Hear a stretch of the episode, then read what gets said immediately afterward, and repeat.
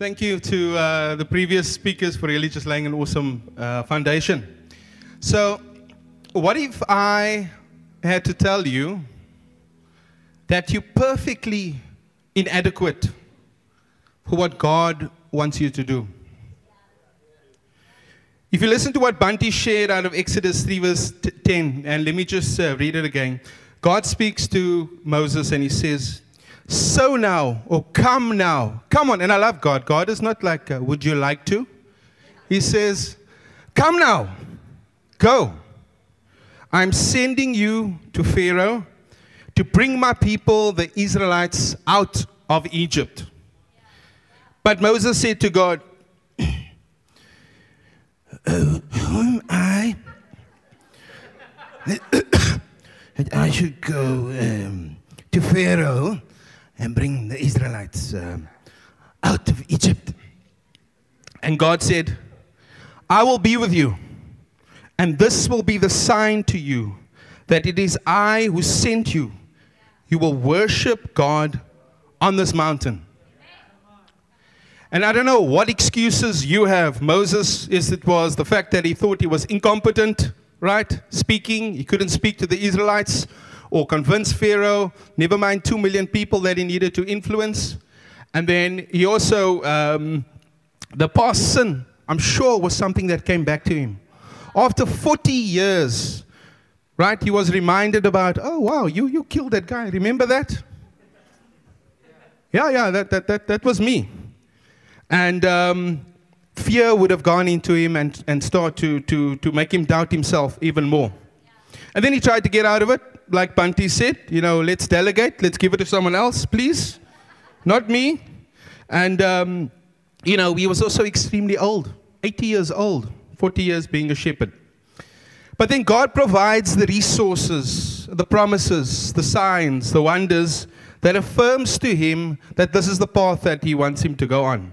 One of the signs was a rod that turned into a snake. Quite a nice party trick, right? Secondly, and this is what I love, God provided uh, Aaron, his brother. So I, again, I love God in this. He's 80 years old, and God says, Yeah, take Aaron. He's 83. so don't underestimate God, and, but He provided a resource, a friend, a brother to walk with Him through this. And then miracles, miracles, miracles. The book of uh, Exodus has got the largest recorded number of miracles in, of all the books out of the Old Testament. And for me, and most importantly, was the fact that he was on speed dial to God.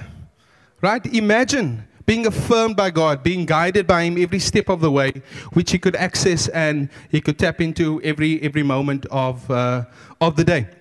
Now, um, as, uh, as Quentin mentioned, I work within the HR field, and often I need to have difficult conversations with leaders or employees. And a couple of years ago, we had a leader in our organization that unfortunately was he wasn't cutting it, right? He wasn't being the leader that we hired him to be. And uh, I sat down and had this conversation with him, seeking to understand what was going on.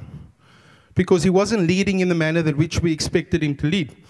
And it turned out after a one hour conversation that he shared with me that he was actually suffering from a deep depression. Wasn't sleeping, he had personal challenges, and this was obviously impacting his performance. And I just felt God in that moment say, Come now. Go. Come now. Go. Speak to him, minister to him, encourage him in this moment. Don't worry about what the management is saying and what, um, what expected outcomes we're trying to, to achieve over here. And, you know, in the conversation, I said, Can I pray for you? This is in a conference room, uh, in a corporate setting where, you know, you've got to be quite careful because everybody says you can be fully inclusive, but don't uh, be too heavy with your beliefs. So, um, and plus, you know, if they want to report, report the person to HR, well, I'm HR, right? So, um, so in any case, I just felt God say, just minister to him, speak to him, encourage him, and we prayed.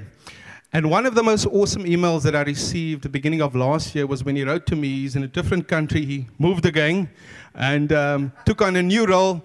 And, you know, he said he just got congratulations from our CEO stating that he had some of the highest level of engagement results for his team out of the whole organization. And he thanked me for the moment that, you know, I never gave up on him. And, you know, I believe God is calling us to those kind of moments where we need to say, Come now, go. What's your come now, go moment? Don't get over the excuses, your shortcomings, your own inadequacies, right? Many of you, if you look at me, you'll see I've got white spots on my hands here and a little bit on my face here that my daughter thinks is uh, some makeup, but it's not. It's a, uh, a skin disease, right, called vitiligo. And as I get older, apparently it gets worse, right, which I've experienced the last couple of, couple of years. And, um, you know, like anything that we face, whatever disease, whatever challenges we have, there will always be something, whatever it's your age, whether it's you're too fat, thin, ugly, whatever the case may be, whatever voice is talking you into trying to tell you, don't do it, come now, that's the moment to go. And if I'll be really honest, when Mark asked me to share here, I had that moment, I was like, no, no, no, it's quite nice sitting over there, listening to Gabe and Mark every week. But there was something in me saying, Come now, go. So, coming back to this idea of being inadequate, we may be inadequate, we may feel inadequate, but we're perfectly inadequate because God is perfect, right? He can turn our weakness. When we are weak, He is strong. When we feel scared and afraid, He's strong and courageous. So, whatever that is for you, whatever your come now moment is, think about it now. I know it's, it's landing with you think about it and ask God to just give you the courage just to step out. Just move again. Move into that space. It doesn't matter if it was 40 years, move into that space. God created the context and the background and the environment that you have and understanding around whatever uh, situation you went through to bring you out and to then potentially set a person and a, and a nation free. And may all glory go to Him. Come now, let's go.